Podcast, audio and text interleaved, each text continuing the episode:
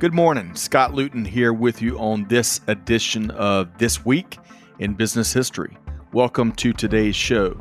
On this program, which is part of the Supply Chain Now family of programming, we take a look back at the upcoming week and then we share some of the most relevant events and milestones from years past.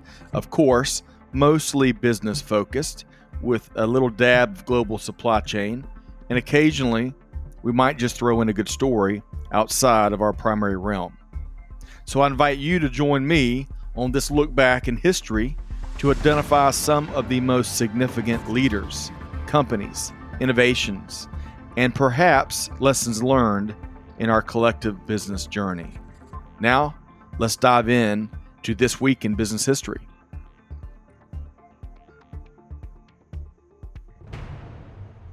Hello, and thanks for joining us. I'm your host, Scott Luton, and today, on this edition of This Week in Business History, we are focused on the week of October 12th. Hey, one quick programming note before we dive into today's show. Big thanks to our listeners in France, as this podcast recently hit the Business News Podcast leadership charts in that country. In fact, we recently cracked the top 50 for podcasts focused on business news in France. That's wonderful news that we celebrate with you, our listeners. And as always, we invite you to join us by searching for This Week in Business History wherever you get your podcasts. And click to subscribe so you don't miss a single thing. And for that, we are greatly appreciative. Thanks so much for listening.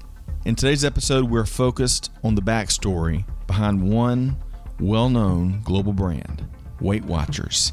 So stay tuned, you might just be surprised with a few aspects of the story behind the brand. Thank you for joining us today on This Week in Business History powered by our team here at Supply Chain Now. Jean Evelyn Slutsky was born on October 12, 1923, in Brooklyn. She was the daughter of a cab driver and a manicurist. Jean Slutsky would drop out of the City College of New York when her father died in 1942. That's when she would begin her professional journey. First, she spent time at Mullen Furniture Company in Jamaica, New York. Eventually, she'd work at the Internal Revenue Service, where she'd meet her first husband, Marty Nidetch. Jean and Marty Nidetch would spend time in Tulsa, Oklahoma, and Warren, Pennsylvania, before settling back in Queens, New York. Specifically, they lived in the Little Neck neighborhood, which is near Little Neck Bay, which is where the term Little Neck clams originated, by the way, which has become a size category for all hard clams regardless of origin. Marty would get a job as an airport driver, and Jean would work raising funds for a variety of charitable groups. But it was her battle with one thing in particular that would change her life eating. Jean Nidetch, in what started in her childhood, was a compulsive eater. In the 1950s, she'd try a variety of solutions to control her weight, including pills, fad diets, even hypnosis. Nidetch had one particular food addiction that bedeviled her Mallomars, a chocolate coated marshmallow cookie. They are delicious. She'd later claim that to hide her addiction to these sweet treats, she'd literally hide a box of the cookies in her clothes hamper, where she'd gorge on them in the middle of the night with no one looking. In 1961, Jean Nidetch would take several steps that would help her get a better grasp on her weight. First, she invited six friends over to her home to have a serious and frank conversation. All six of her friends also were struggling in some way with their health and weight. After several hours of exchanging their secret struggles, they all resolved to go on a group diet and support each other through the rigors and temptations that every human has when trying to lose weight. In the ensuing weeks, the group approach began to work. Weight was being shedded right and left and the group of participants began to swell. Within two months, it grew from seven to more than 40 participants. By October 1962, Jean Nidetch hit her target weight of 142 pounds. But just as important, she was determined to really help a ton of other people gain control of their weight and health. One of the couples that were participating in the group weight loss approach was Al and Felice Lippert.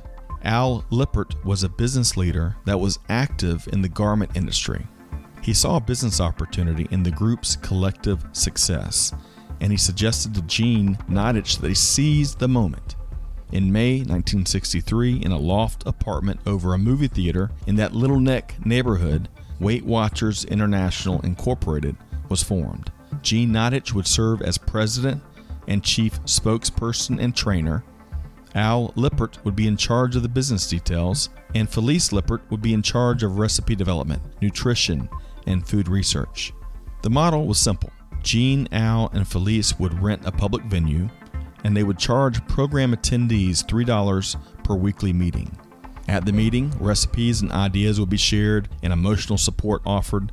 The program and recommendations that were offered were based on information found via city obesity clinics. So, thumbs up to lean meat, fish, skim milk, fruits, veggies, thumbs down to alcohol, sweets, and fatty foods. Key components to the program were also food journaling, establishing realistic dietary goals, and motivational communication with speakers, books, events, and more. The first official meeting in May 1963 drew 400 attendees. Interestingly enough, the first meeting was held in a venue that sat on top of a pizza joint. The owner of the pizza joint couldn't figure out why folks were lined up outside, but they weren't buying any pizza. Later, Jean Nidetch would collaborate with that same pizza joint owner to create a Weight Watchers milkshake that would go on to be a big seller. Blessed be those ties that bind. And in 1964, just months after the first meeting above that pizza joint, a franchise approach was rolled out. Now, for a quick sidebar, have you ever heard of the razor and blades business model? The model is certainly older than the name, but the name originated with King Camp Gillette Yes, Gillette, as in the huge brand of household goods that is now part of the global Procter & Gamble enterprise. King Camp Gillette is widely credited as saying, quote, give them the razor, sell them the blades. Gillette would sell the razor itself at a very low cost, which would then ensure that the consumers that own the razor would continuously buy the razor blades. So back to Weight Watchers International Incorporated. Jean, Al, and Felice decided to franchise via the Razor and Blades model. Graduates of the Weight Watchers program could pay a very inexpensive franchise fee, which would then allow them to access various aspects of the programming, by which they could lead their own groups in their own hometowns, with only 10% of gross earnings being due to Weight Watchers International Inc. as a royalty. And boy, did it sell like hotcakes. Just three years after rolling out the franchise opportunity, there were 102 franchises internationally. The first Weight Watchers cookbook, which was published in 1966, it sold a whopping 1.5 million copies. By 1968, just some five years after the company had been formed, there were over 1 million Weight Watchers members worldwide. So, what next? Weight Watchers International Inc. would go public, which would turn Jean and Marty Nidetch and Al and Felice Lippert all into millionaires. And the company would also roll out a variety of prepared foods and other products. By 1973, Jean Nidetch wanted to focus more on the PR side of the business, traveling, interviews, keynotes, so she would resign as president. Also in 1973, the company held a huge party at Madison Square Garden to celebrate its 10th anniversary. 16,000 people attended, including Bob Hope and Roberta Peters. It was a who's who of stars and personalities at the time. The company was on the move. And by the late 1970s, Weight Watchers International Inc. would grow into quite the global enterprise, which was becoming tougher and tougher for Al Lippert to manage.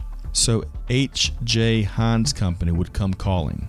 The company would acquire Weight Watchers in 1978 for about $72 million. Al Lippert would remain as chairman and CEO at least for a few years, and Jean Nidetch would serve as a paid consultant and spokesperson. Weight Watchers would thrive throughout the fitness crazed 1980s, but things started to change in 1990 as new competitors were making gains. Jenny Craig, Nutrisystem, SlimFast. In 1998, Weight Watchers would introduce its infamous points system, where foods were assigned a points value.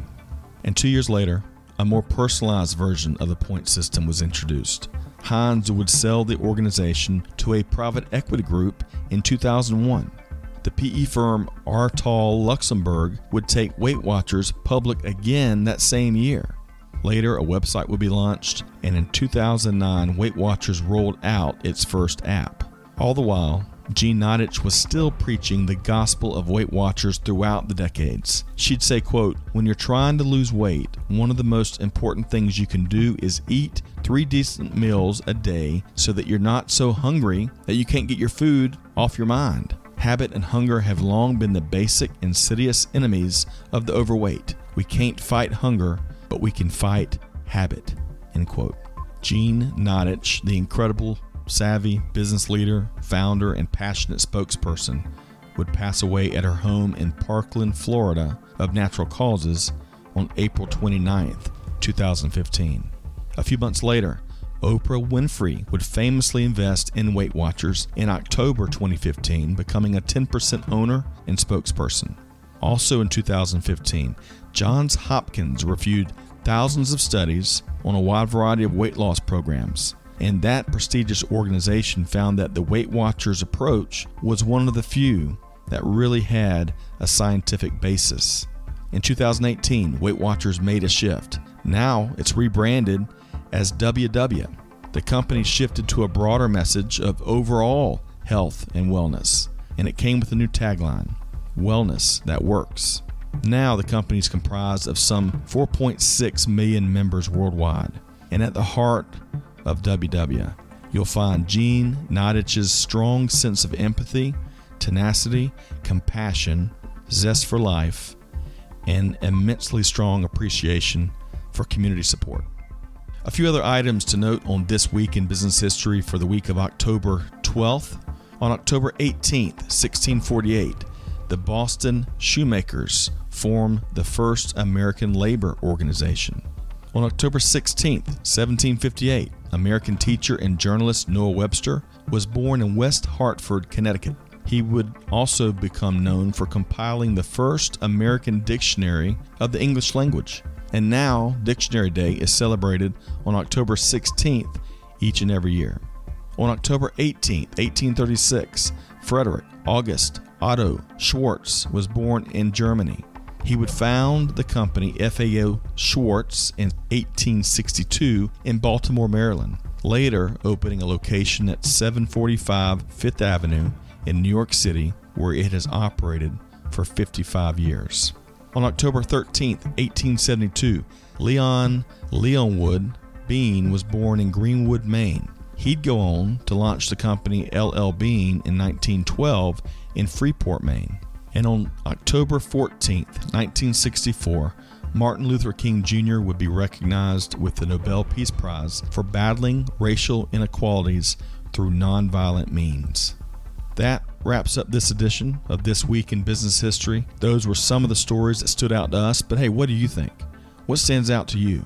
Tell us about it. Shoot us a note to Amanda at supplychainnow.com or find us on LinkedIn, Twitter, Facebook, or Instagram and share your comments there. We're here to listen.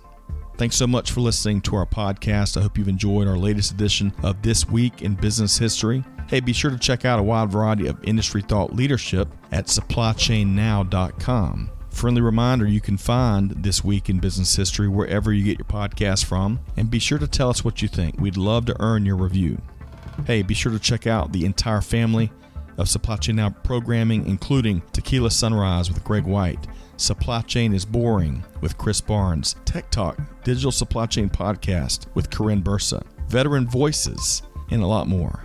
You can search for them wherever you get your podcasts. On behalf of the entire team here at This Week in Business History and Supply Chain Now, hey, this is Scott Luton wishing all of our listeners nothing but the best. Thanks so much for listening. We're grateful for your support. Hey, do good, give forward, and be the change that's needed. And on that note, we'll see you next time here on This Week in Business History. Thanks, everybody.